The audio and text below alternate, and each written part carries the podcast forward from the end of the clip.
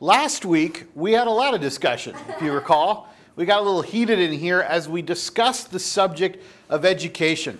So here's our series. This is what we're doing How to Ruin Your Life by 40. This is the decisions you make in your 20s that affect the rest of your life.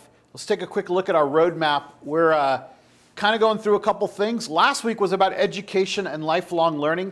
Tonight, we're covering career and money. We're not going to cover money a lot because we've covered money in very extensive series before. We're going to be talking a little bit more about career, trying to keep this practically oriented to things that matter to you. Okay? So, and then we're going to cover some stuff on marriage and ministry in the coming weeks. Why does this series matter to you? I've thrown this up on the screen. I change it a little bit each week to kind of get your mind focused on what we're doing. You know, about 25% of those people that are introduced to Jesus by the age of 20 are still going to be there at 29, worrying about anything that has to do with Jesus. 10% will make it to 40. Last week, we began to wrestle with this concept of freedom, and you see that I've written up here God has given us great freedom to make choices, but we have great responsibility. And we have to make wise choices. And finally, I've kind of left this hanging for us. The choices we make in our 20s will affect the rest of our lives. Last week, the debate was so heated when we talked about education that I kind of felt like I just need to come back and put a closing point on it. Somebody asked me afterwards, they came up and they go, Were you uh, going to really stop there in the discussion, or did we just run out of time, or what happened? Because it seemed like we kind of got to an end point and stopped. Yeah, there was about one or two more slides to go, and I just decided to kind of hold them because I think people needed to pull back a little bit. Many of the people that made comments about education and its importance last week I felt we were starting to make comments that defended our own choices, as opposed to making comments about what really might be wise and unwise. I don't think that I could tell you with any certainty to say the Lord wants you to pursue college education or the Lord doesn't.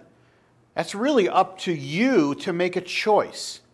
The point that we need to make, though, is that choices do have consequences, for example, you might say college and education in a formal sense is not for me. I'm going on a different path. You're free to do that. Later on in life, you will continue to see the consequences of that choice, good or bad. But to say that there are no consequence misses the whole point because everything will have some consequence. It may be the best decision you ever made. It could be the worst decision you ever made, but it will have some impact. And that's why I say when we make these choices, we need to make them in wisdom, trying to decide. So rather than what I saw was starting to happen, everybody defending what they thought was the right thing for them to do, I want to kind of step outside of that today because today we're going to talk about career, and it could get equally heated if we don't for a moment stop and think, well, what's the point? Why are we doing this? So, what's this graphic I have on the screen right here? Our guiding principle in this is kind of the parable of the talents.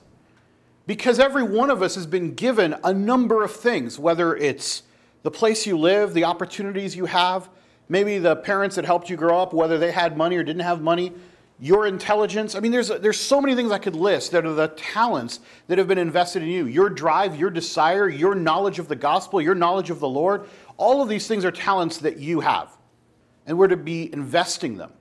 But here's the point that I think really has to underscore our entire discussion about everything education, career, marriage that the consequences do matter. See, right smack dab in the middle of the parable of talents, we have this little verse that comes up. And a lot of people miss it when they're reading the parable of talents because what they're doing is they're trying to get from the beginning of the story to the end of the story, and they miss the transitional statement in the parable. If you don't know the parable, this is the one where the master gives each of his servants a different amount of money different talent number, and then he leaves. And then the transitional statement says this After a long time, the master of those servants returned and settled accounts with them. You know, how often do we think of God as the God who comes to settle accounts with us? We think of God sometimes more in the idea of like God, salvation, God, give me direction, God, and my service to you, but we don't often think of God as the one who returns, as Jesus describes himself as the one who comes to settle accounts. So I just want to make sure that we don't lose sight of that. We've covered this parable over and over because I think it's one of the most beautiful and fruitful parables for us. When we, especially when we're talking about decision making and investment of our talents, let's keep that in mind. This isn't really about what's the right thing. It's really about what's the wise thing and how do we steward and invest the talents that we've been given so that when we meet our Lord and He does settle accounts with us, that we can actually say, Look, Lord, this is what I did with everything you gave me. And if you're one of those people who last week think, okay, my, my decision was to go to school, good. I hope that was the right decision. And I hope that what you produce with it is something when you come to settle accounts that you can actually present and say, this is what I was able to do with what I invested. And if you're one of those people who decided that I don't want to go to school, good. I hope the same is true. The standard remains the same. You're still one of those people who will settle accounts and say, look, Lord, this is what I did with my life. So every decision has to be made in that context. All right, enough from last week. Let's do a pop quiz. Which of the following things do you think God cares least about when it comes to career? Which one do you think He cares the least about? A, what career or profession you choose. B, how much money you make. C, whether or not you work to the best of your ability. D, the number of hours you work. Or E, whether or not your job is vocational ministry or in the secular world. Which one do you think he cares the least about? Let's hear from you. A. You think he cares the least about which profession you choose? Absolutely. Okay, why? Um, I just don't think God cares. I think you can choose whatever you want, and as long as you're somehow using that to work for God and being responsible with it and doing it to the best of your ability and so on and so forth, blah blah blah. I don't think He cares at all what you choose. So if you work for Playboy, you think he's not going to care for that? Okay, within moral, the Christian moral context, like obviously don't stripper, but So we already have one qualification to that. Like within within his moral will, right, exactly. Okay, within his moral will, then you can do anything you want as long as you're not what, like in a sinful profession or something that's Yeah. outside of his moral will. Okay. Like selling drugs. All right. So that you're going for A. Randy, you were saying that he cares which one? Uh, at least about how much money you make. He doesn't care about how much money you make. Okay. Give me a, any, any reason why he doesn't care? Because as long as you're serving him and all that, he'll take care of you. It doesn't matter how much money you make. Okay. Yeah, Andrew. E, which is whether or not your job is vocational ministry or in the secular world. I think that he even wants that, you know, like he wants us to go where people don't know God. And I mean, ministry, yeah, but I mean, in the secular world too. Okay. Now remember, this is an exam, so you have to pick the best answer, right? Out of all the ones that look equally goofy, right? Okay, you got to pick the best answer. So, all right, Ryan, Is there a real answer to this, or are you just going to go, God doesn't care? I just, A, B, or C? Like, I just want to know. Are you going to really give us a, a letter that's going to be the answer? Are you, you going to play the card that I think you're going to play, which is, you know what? uh, somebody doesn't like the exercise. Every time. It's like last week, the same thing. You, here's, here's, a here's a serious answer. I will give you what I believe the answers might be, but I will tell you right now that I will not give you something with certainty because I'll never presume to tell you what God thinks for sure, unless we have direct scriptural support. So we're going to come close, but I don't know that I can give you the exact answer and put myself in the mind of the Almighty Himself. Another comment, Jason Craig. Uh, I would, when I look on it, I would say D. D? Yeah. D like dog. The number of hours you work. He doesn't care about that. Um, because sometimes it's not all about quantity, but quality. Okay. Um, but I do believe that He has given us certain talents and invested in us, which should impact the career that we, or the profession that we choose, and that will impact how much money we make. And He doesn't want us to work to the best of our ability. Okay. Since it's an exam, I'm not have to have an answer. Right, you've got so you got you're eliminating you're eliminating the people who don't. Okay, anyone else want to weigh in? Philip. Uh, well, I think that God doesn't care the sense how we use care about A, B, D, or E. And C is the only one he cares about at all, because how we talked about God's will, that if C is the only one that's in moral will, because he's, like, we should be doing our best. But like, that, if it's not within his moral will, then we at least discuss it, either it's, we can't know what he wants us to do, or it doesn't really matter, he'll work with however way. So, and C is the only one I can think of that's in the moral will. All right, well maybe C's the one that maybe he cares about the most, but which one do you think he cares about the least? But I think all the rest he doesn't care about at all. They're equally the Yes, least. equally. Equally the least. Okay.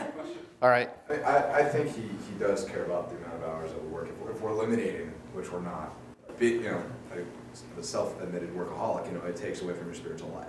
Okay. So he does care. So pretty much, if I listen to all of you guys, I wouldn't know which one to pick at this point, right? Like, I mean, there's all the answers have kind of been eliminated. Anyone else want to throw a stab in here? All right, let me give you some thoughts on this. My sense is that the answer is probably A or E. They're close. Let me explain why, and then I'm going to show you some scriptural support for some of these reasons and some attitudes about them. Let's go with why I think B, he does care about how much money you make. Well, first of all, it's directly the subject of the parable of the talents. Okay, the parable of the talents is not just about how you play the trumpet, as I've said many times. It really is about investing everything, including money.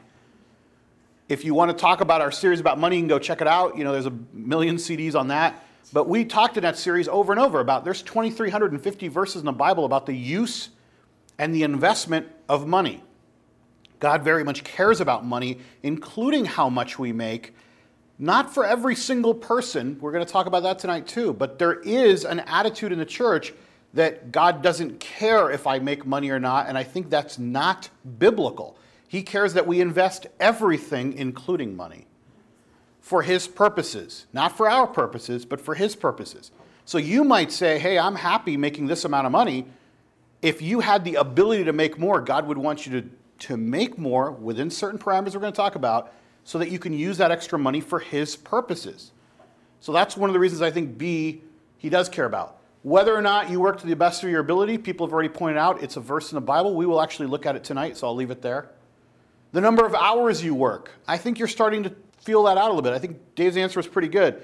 The number of hours you work could impact your relationship with God.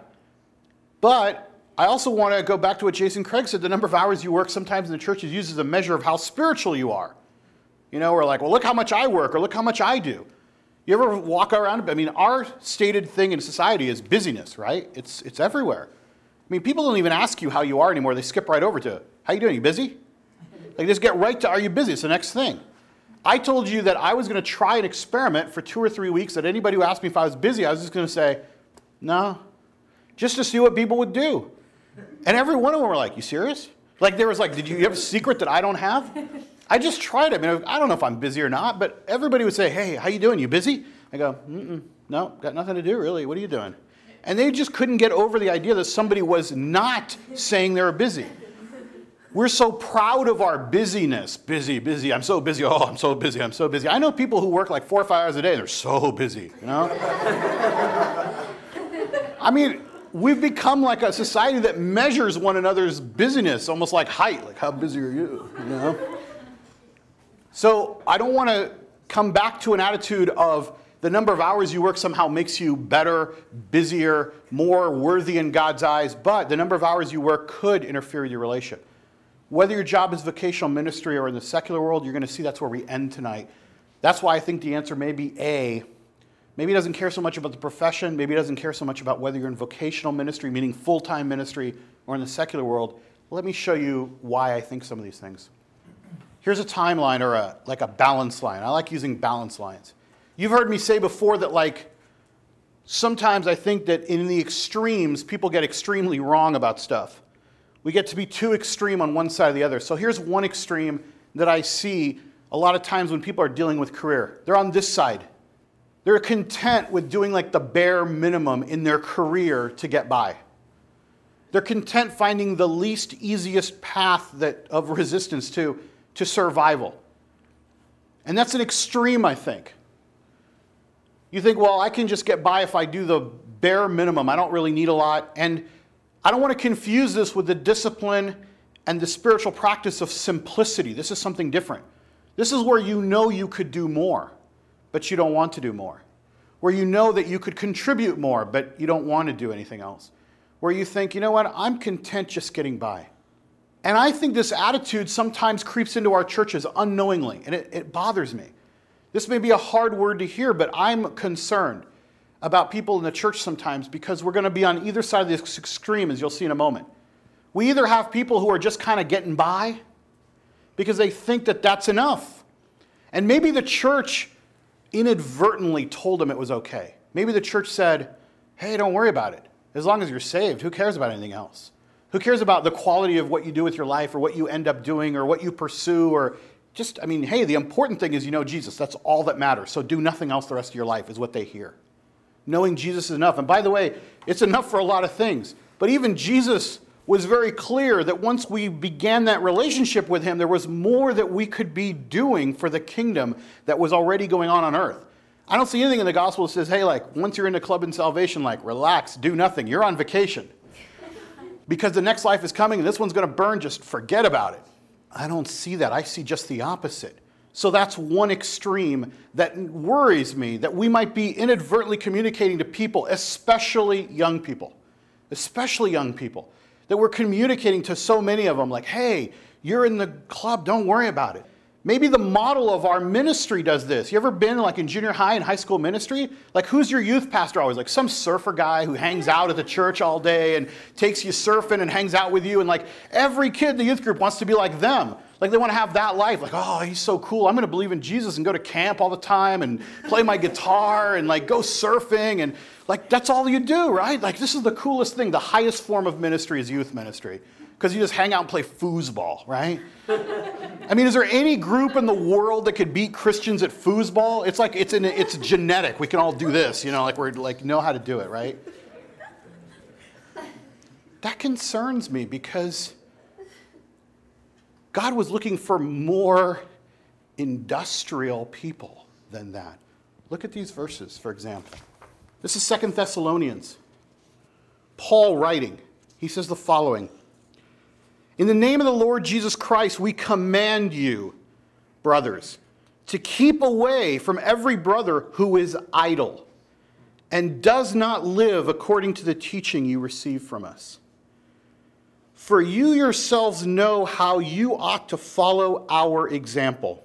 We were not idle when we were with you, nor did we eat anyone's food without paying for it. On the contrary, we worked night and day laboring and toiling so that we would not be a burden to any of you.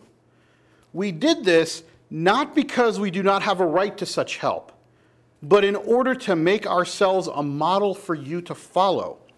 For even when we were with you, we gave you this rule if a man will not work, he shall not eat. We hear that some among you are idle. They are not busy, they are busy bodies. Such people we command and urge you in the Lord Jesus Christ to settle down and earn the bread they eat. And as for you, brothers, never tire of doing what is right. Man, these are some pretty hard words from Paul to a bunch of people. He's writing to the church saying, hey, uh, listen up. When we were with you, we modeled this for you. We modeled for you how it was that we earned our own keep. How did Paul do that? What was Paul doing when he ministered to people? He was a tent maker. Yeah, he was a tent maker. It's a profession, it's something to make money. Now, you could easily see Paul saying, I've got too much important work to do. I'm planting churches. I'm preaching all the time. I'm trying to establish this church and the doctrine that's in it. I should be supported by you. And he actually says that. He says that he could have been. He said, We did this not because we do not have the right to such help, but in order to make ourselves a model for you to follow. He's preaching against that kind of idleness. Now, what's the use of working? Of course, he supports himself, he supports those that are with him. Here's another verse that goes with it. This is actually in the book of Acts, as Luke is writing, reporting about Paul and his missionary journeys. He's now on his way back, concluding his missionary journeys, and he's leaving the elders at Ephesus, where he's established the church. And he's giving kind of a farewell speech, and he reminds them again about work and about his own work ethic and the importance of using money. Acts 20, 33 to 35, he says, I have not coveted anyone's silver or gold or clothing. You yourselves know that these hands of mine have supplied my own needs and the needs of my companions. Paul's industry in being a tent maker provided enough money not only for him to minister, but to provide for his whole ministry team, so that they were not a burden on the people. In everything I did, he says, I showed you that by this kind of hard work, we must help the weak. remembering the words of the Lord Jesus himself, who said, It is more blessed to give than to receive. Paul is giving us a clue. What is the reason for this hard work? Even though he has a chance to be supported fully, not just a chance, by the way, maybe even a right to be supported, he prefers that he work to provide for his entire ministry team. Why? He tells us, In everything I did, I showed you that by this kind of hard work, we must help the weak. How is this hard work going to help the weak? Who's the weak? The poor. The poor, the crippled, the people who couldn't work. Paul is actually saying if you have some ability to make an extra amount of money, if you can work harder to make a little bit more to give to people, follow my example. So that kind of answers one extreme of the debate about, yeah, but I'm good, I'm okay. I'm content just kind of skating by. I'm doing enough for me. Okay, what about enough for the others? Jeremy. So what about all the off- offering we give to pay our pastors' salaries? You're on cue, man. Here's the question. There's some people in this room who might think about vocational ministry, so let's ask the question. Is Paul setting an example that should be followed? Meaning that other ministers of the gospel should work to support their own ministries? Is Paul setting an example for bivocational ministry? Well, uh, let me answer that. Of course, he's setting an example for bivocational ministry. That's easy. Is he setting that example and expecting other ministers to follow it? Should we be saying to our pastors today, uh, maybe you should be working? Maybe you shouldn't be sitting in that church office all day long or whatever it is that you do sharpening the pencils when there's nobody around and everybody's at work. Maybe you need to be out there working, even at Starbucks, meeting the people, hanging out, making tents, you know, the modern day equivalent. Whatever that is, you know, building houses, whatever it is, so that we can all be helping to support the thing and using all that extra money for something else other than just all the salaries. Because you're right, Jeremy, a lot of our money, in fact, at most churches, about 95% of the money that you give to the churches goes to the building, the overhead, the maintenance, the facilities, pastor salaries, and housing. And we're not using much of that money to go anywhere else. So, what do you guys think about that? I mean, is that what he's saying? Is he being authoritative and saying, this is what I think should be done? Uh, when I read this passage, I think that maybe what Paul is trying to say is that we should, as ministers, we shouldn't just sit around and wait for support. This is the way I, I see it when I read it. You know, like we, we can and we should help ourselves in a sense. Okay, Philip. I would go even a little bit further, not necessarily just if the need arises, we should do it, like the minister should do it, but that if the ability to do it is there, that I feel like that's what Paul is saying, if you're able to work, then you should be working. I mean, he even says that, like, well, if you're not working, you don't eat. I mean, it doesn't say like, well, except for pastors, you know, like. Morgan? Yeah, this is good because uh, you know this is something I've been thinking a lot about, and I'm not sure what I come to because I am studying to become a pastor.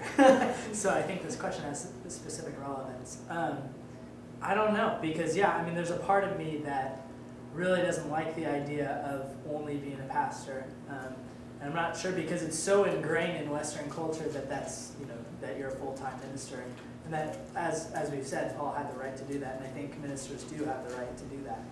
Um, but I mean, like I've been in other cultures and other places where they're like, "Are you kidding me? Pastors don't work? Like that's crazy." But the bigger question is the ministry context of America. Um, pastoring is so different in other places. I think um, where, I mean, I just think there are a lot of. First of all, there are larger churches here. If you're a pastor with four thousand people or a thousand people in your church, as opposed to twenty-five that's going to provide a completely different context. And how could you possibly be a good pastor, you know, of a thousand than 25? I mean, I could see someone who, who's shepherding 25 people, like work a job, take care of his 25 people or her 25 people, and, and do that effectively and, and, in a good way. So I don't know. I just think it's really difficult, something I'm struggling with and learning a lot about. So. Okay, but I would throw back, what if a thousand member church had like 25 pastors, but they all work part time? Which you took the salaries of a few people and just spread them out. You'd have more pastors instead of a burned out pastor who works all the time and is expecting to get paid at the same time. Yeah, Dave. I'm going to piggyback off of what he was saying, you know, like if you have a pastor of, say, you know, a ten thousand member church. He's not just a pastor, he's also a director of public relations, director of marketing. You know, so he has all the, all these other jobs, he's not just writing sermons Right. all day. You know, and I think that's where, that's where your, you know, kind of viewpoint comes in, is that they're not just sitting, you know, writing their sermons. They're out there meeting with all the guys, they're meeting with their elder board, they're, they're trying to figure out how to get their image of their church up in. Okay, Monique? I just kind of feel like we need to delegate more of the responsibility in churches instead of just giving control to one person, like this American ideal where there's like all this importance on like the one pastor or the lead pastor. And I also think that like American Christianity, we're kind of like being spoon fed and like we want to go to our pastor for everything. You can't expect one person to be totally responsible for the spirituality of like a thousand people. You know, like you're responsible for your own and like get some cell groups, get plugged into Bible studies, like delegate responsibility, you know? Okay, Jackie? Well, I think it really depends on the function of a, the church. It's like, uh well, the size and how the church members are. And see, because, well, when church is getting bigger and bigger, it's not just a church anymore, it's an organization. So, like, pastors are like hired to manage this organization and how they can do that. It's, it's more like a, a job, not like you, you're just ministering. Okay, Ryan? Uh, I was just, I was just talking to Dave. I was, I was saying, isn't there a verse that even Paul talks about, like if you do work at a church, like you are worthy of your pay? Oh, we should come back to that in a second. That's good. Let's cite the Bible for a change. That's good. Any- Anyone else want to jump in? Yeah, Jeremy? Looking at the numbers, right, that twenty-five percent of kids by twenty are dropping out. Okay, is this overhead and this building and the staff that we are investing money into doing anything? I'm, I'm just looking at the numbers. Yeah. Okay, Ben, do you have a comment? Yeah, um, is it possible for somebody to work, support themselves and do ministry? Because at least in America, I mean, enough money to support yourself is an eighty or a forty hour work week. It's a good point. I mean, enough money to support yourself, right? But it's also possible, I agree with you, by the way, for many people, you'd have to work 40 hours and then you'd have to have, just to, just to be able to live. But I think that it- you could take into consideration that in some churches, you could have the pastor work part-time to raise some of the funds and then have the church pay the rest of them is a, is a possible scenario. It doesn't have to be, you know, one way or another. Here's my, my closing comment on this point. First, I think we are creating a little bit of a welfare state in Christianity, all right, where we got a lot of supported people who are fully supported, and maybe that's good and maybe that's not. I know a lot of pastors are overworked and burned out, but that's because the model is that they have to do everything, and maybe we need, like we've talked about, sharing some of that. It applies to short term missionaries as well. It seems like we're always eager to put on fundraisers, what I call Christian cookies and car washes. Like we're always willing to do things and get other people to give us their money. We're not willing to work harder to do it ourselves you know, dig into our own pockets. Like, you know, sometimes you could sell like, take you like five days to sell enough donuts to get somewhere. If you just worked harder at your job, you might get there faster. It's just an idea. Okay, we seem to be relying a lot on outside funding all the time for our mission. And I know that there's a growing, growing epidemic in America of pastors who don't understand the work world because they're not in the secular work world and they're disconnecting with a lot of their congregations. And there's a lot of writing going on about that, about how pastors can't connect with their congregations because their congregations are spending nine tenths of the week hanging out at work and in the work world, and they come back on a Sunday morning to try to connect, and they're in their different worlds. We're going to come back to that point a little bit too. So, let me answer the question about isn't there a verse? That's always a good thing to look at. There are some verses down here, I've listed them for you, that actually do support the idea that ministers should be paid for their ministry. Luke 10 7, 1 Corinthians 9 11, and verse 18, Galatians 6 6, and 1 Timothy 5 17 and 18. If you read those on your own, you'll see that there's actually some of them saying that, I mean, that, that right that Paul is referring to, that right to demand, actually applies in the Bible where there's the instructions are given that, you know, you should be giving to the people who are teaching you. It's almost like an exchange. Like they're taking the time to teach and instruct you. You should be meeting their needs in other ways.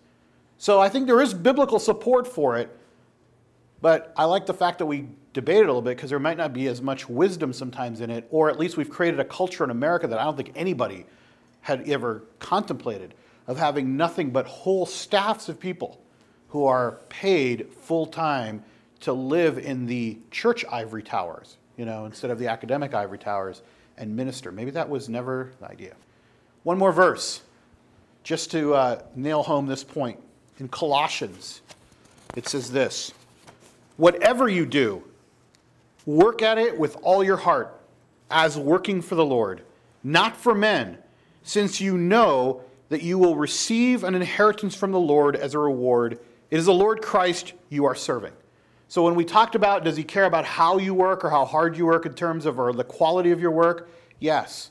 It's a direct commandment. Colossians 3, 23 and 24 is saying the way that you work, you're supposed to be working even though you work for men or women, that you really are supposed to be working as if you were working for the Lord. Give your best in all you do.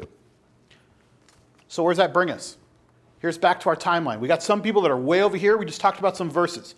Those are the people who are content with just getting by. Some verses that say, rethink that. Then you got people on this side of the extreme. Those are the people who are completely consumed by what it is that they do. They're completely consumed by work and career goals, and they're consumed by financial reward. That's another extreme. I think it's equally dangerous. And by the way, I'm not going to launch into 200 verses on this because there are about 200 verses on this in the Bible.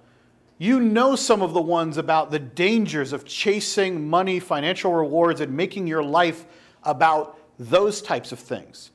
I'm actually going to only pick one verse because I think it says it all, and it's found in the parable of the sower. And it's a reminder to us that there are some people that could have been fruitful for the kingdom, but will not be because of this type of lifestyle. When Jesus was telling the parable of the sower, which I've excerpted here, he was saying this. This is Matthew 13. I'm going to read verses 3, 7, and 22. So I've really excerpted. Then he told them many things in parables, saying, A farmer went out to sow his seed. Some of the seed fell among the thorns, which grew up and choked the plants.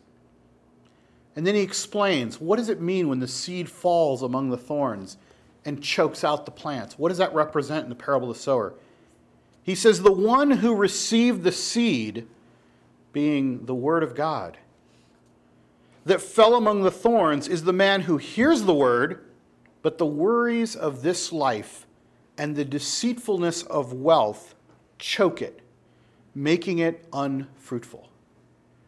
So maybe it does matter how much you work, because if your life is comprised of working too hard, working too much, working too many hours, then you may be one of those people who is otherwise good seed, planted in pretty good soil, but the deceitfulness of wealth choked it out.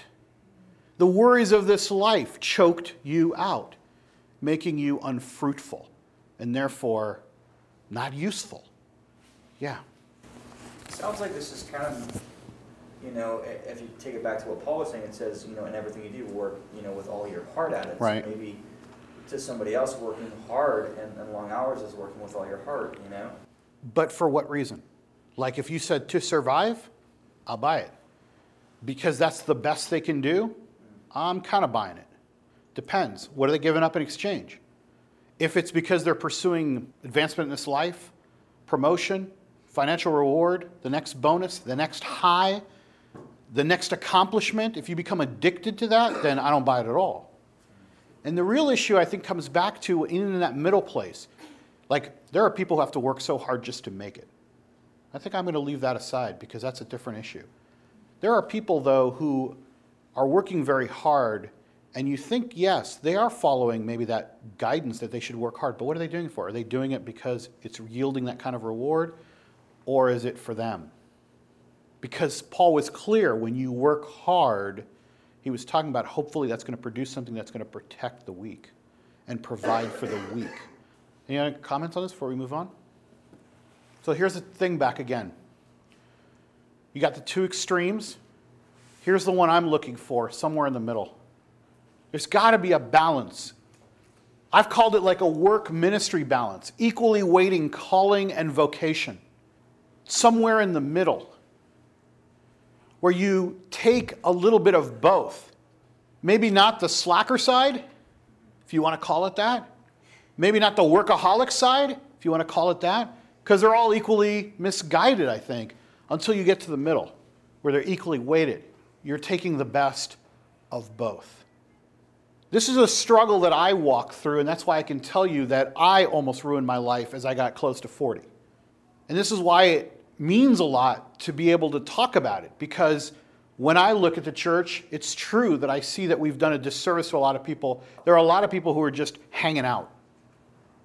And the church never speaks truth and love to them and says, you got to get moving with your life. Because there's so much more you could be doing, not just for you, but for the kingdom and for everyone in it. But it also does a disservice to the people who are out there who are pursuing the ambitious dreams that this country puts up. I was one of those people who was pursuing it in every possible way, making lots of money and working lots of hours. When I look back at the amount of hours I used to work, it was not uncommon to put in 80 hours at work downtown. It was not uncommon to see, like, you know, get there early in the morning and leave at 11 o'clock at night. But that's what was required to be in that kind of pressure atmosphere. Was that the right balance? Well, obviously, I figured out it wasn't. What led me to go away from that? It was trying to find that balance that so many people are looking for. To say, wait a minute, I want to be able to work and provide, not just for me, but for everything else that I care about, including the people in the kingdom that I'm supposed to be looking at. But I also need to free up time to be able to do the things that the Lord commands, and it's hard. You guys have identified something already that yes, for a lot of people, it's very difficult to work a few less hours and still make enough to be able to support themselves. But to some people, they have that ability. And that's one of the places where I think you should take advantage of it. See, we often divide these two worlds. We think of like, okay, what do I do in my vocation and my job? What do I do in terms of what I'm going to contribute to the kingdom? Call it your ministry. I'm going to tell you right now, they shouldn't be divided. Now you're going to say, well, wait a minute, but I have to. I mean, even Paul, he was making tents. That wasn't his ministry. That's true. But it was so much a part of what he was doing, it was what fueled his ministry. I don't think Paul said, all right, I'm done with that talk. Let's go make some tents for a while and just forget this whole like church building thing for a while. Let's just escape, which is what we tend to do. We spend time together as a community of believers we think about the things that are spiritual, and then we finish off tonight, and tomorrow we go, all right, let's put that on hold for a while, let's go back to work. And what I'm saying is, we need to start fusing those two together in some way. Even if you're not able to do much ministry at work, it's still part and parcel with who you are in your spiritual sense. Os Guinness wrote this in his book, The Call it's subtitled Finding and Fulfilling the Central Purpose of Your Life. He's trying to understand what does this word calling mean? What is your job and your vocation supposed to be about? And he said that calling is defined as the truth that God calls us to himself so decisively that everything we are, everything we do, and everything we have is lived out as a response to his summons and service. Everything. Everything. Including what you do for a living. For some of you, what you do for a living is very much aligned with what you want to be doing with your life. For other people, it's the fuel that lets you do it. And that's the way it is for me. I mean, I don't know that being a lawyer is my ministry In fact, I thought that for a while when I was younger in my career. I thought that being a lawyer was a way that as a Christian I could do good in the world. and I would somehow battle it out in the courtroom or something, and like Christianity would prevail or something. Or maybe at the very least that I was somehow praying for my clients. They had like a secret weapon in their lawyer they didn't even know about because in the courtroom, like I was like, you know, like like in Bewitched or something, I was like twinkling my nose and like miraculous Christian things were happening in the courtroom, you know? Or I was doing Jedi mind tricks in front of the jury, you know? I was like, my client is not guilty. They're like, I don't think he's guilty. I found out along the way that that wasn't what I had in my education or in my work. What I had was an opportunity that I needed to invest for the Lord. The opportunity was that I could work and use what I was doing as fuel for all the other ministry opportunities that were in front of me. Whether they were giving opportunities, whether they were doing opportunities, teaching opportunities, studying op- opportunities, whatever they were, even in writing and starting to critique some of the things that are going on, I realized that those skills and things that I had as a lawyer came in handy. It's putting them together so that one fuels the other. They're not separate. I don't just shut down on a Sunday night and go, all right, that's it. Everything we studied is done. We're out of here. And I go back and go, now I'm just going to be an attorney for a few days. Because it's still part and parcel to everything I am and everything I do. Calling, which many of us are always wondering, like, what's our call? And we even, during our, our discussions about the will of God, we're like, you know, maybe the, we, we abuse the word calling. One interesting thing that's pointed out about calling is really what we're called is to be a follower of Christ. Everyone has that same calling. Vocationally, that's really living out our personal gifts and ability in a way that God is glorified. And the most interesting thing about it that I found out is that there really isn't a difference between calling and vocation. In fact, they both come from the same root words, just one is translated out of the Anglo Saxon language and one comes from the Latin root. But they're really the same word. So, a lot of times we have made this dichotomy between what I'm called to do and what I actually do vocationally. I don't think there should be any difference, any split, any dichotomy between what we're like, what we believe in our vocation, our ministry, and our work, the secular and the sacred. That's really the point. We tend to separate the secular and the sacred. I don't think we need to do that. In fact, we shouldn't do that. Not all of us will have the luxury of being in a vocational place where you're doing every day that which you believe. But that doesn't mean we should keep them separate. It doesn't mean we should think of them as two different things. And the challenge for me, somebody who spent all of my life working in what we would call the secular work world, has been to figure out how do I take what used to be a career, a profession, my identity, and squeeze it down into a job that makes money so that I can support family, ministry, and my life's goals for the Lord?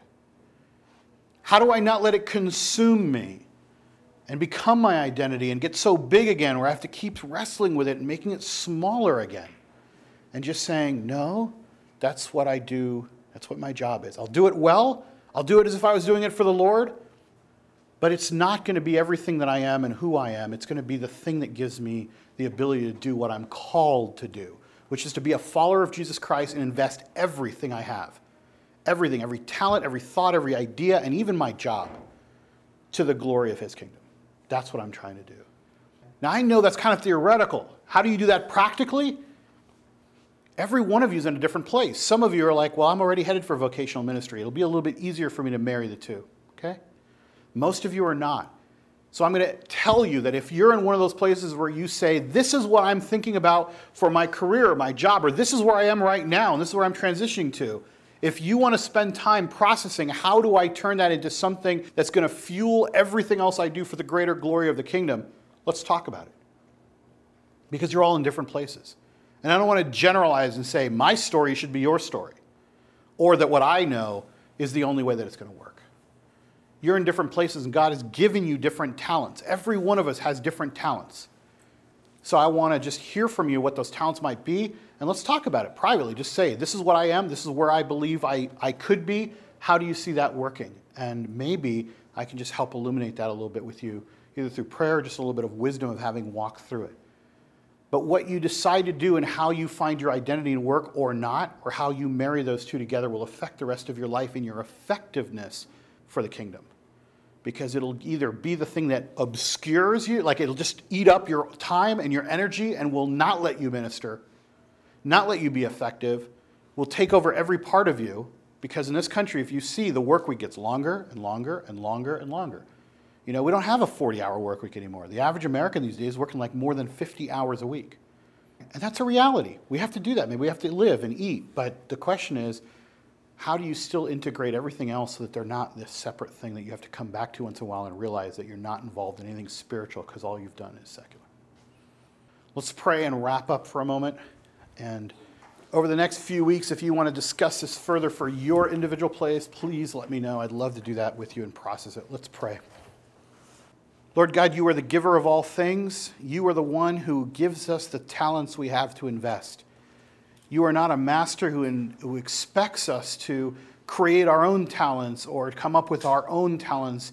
You actually have given us everything that we have because it all belongs to you. Thank you, Jesus, that you have looked at each of us, known us completely, fully, and given each person in this room the talents that we need to make the investments that you require. You, in your infinite wisdom, have known what it is that we need and what it is that we're capable of doing. So, Lord, I pray for just the courage and the dedication to actually invest your talents fully. Give us wisdom in how to invest them. So that when you come back, Lord, as the Lord who makes account with us for what you've given, we can report to you and show you evidence of all that we are able to do with what you've given us. In every decision, may we consider the investment of the talents you gave us. Pray this in your name. Amen.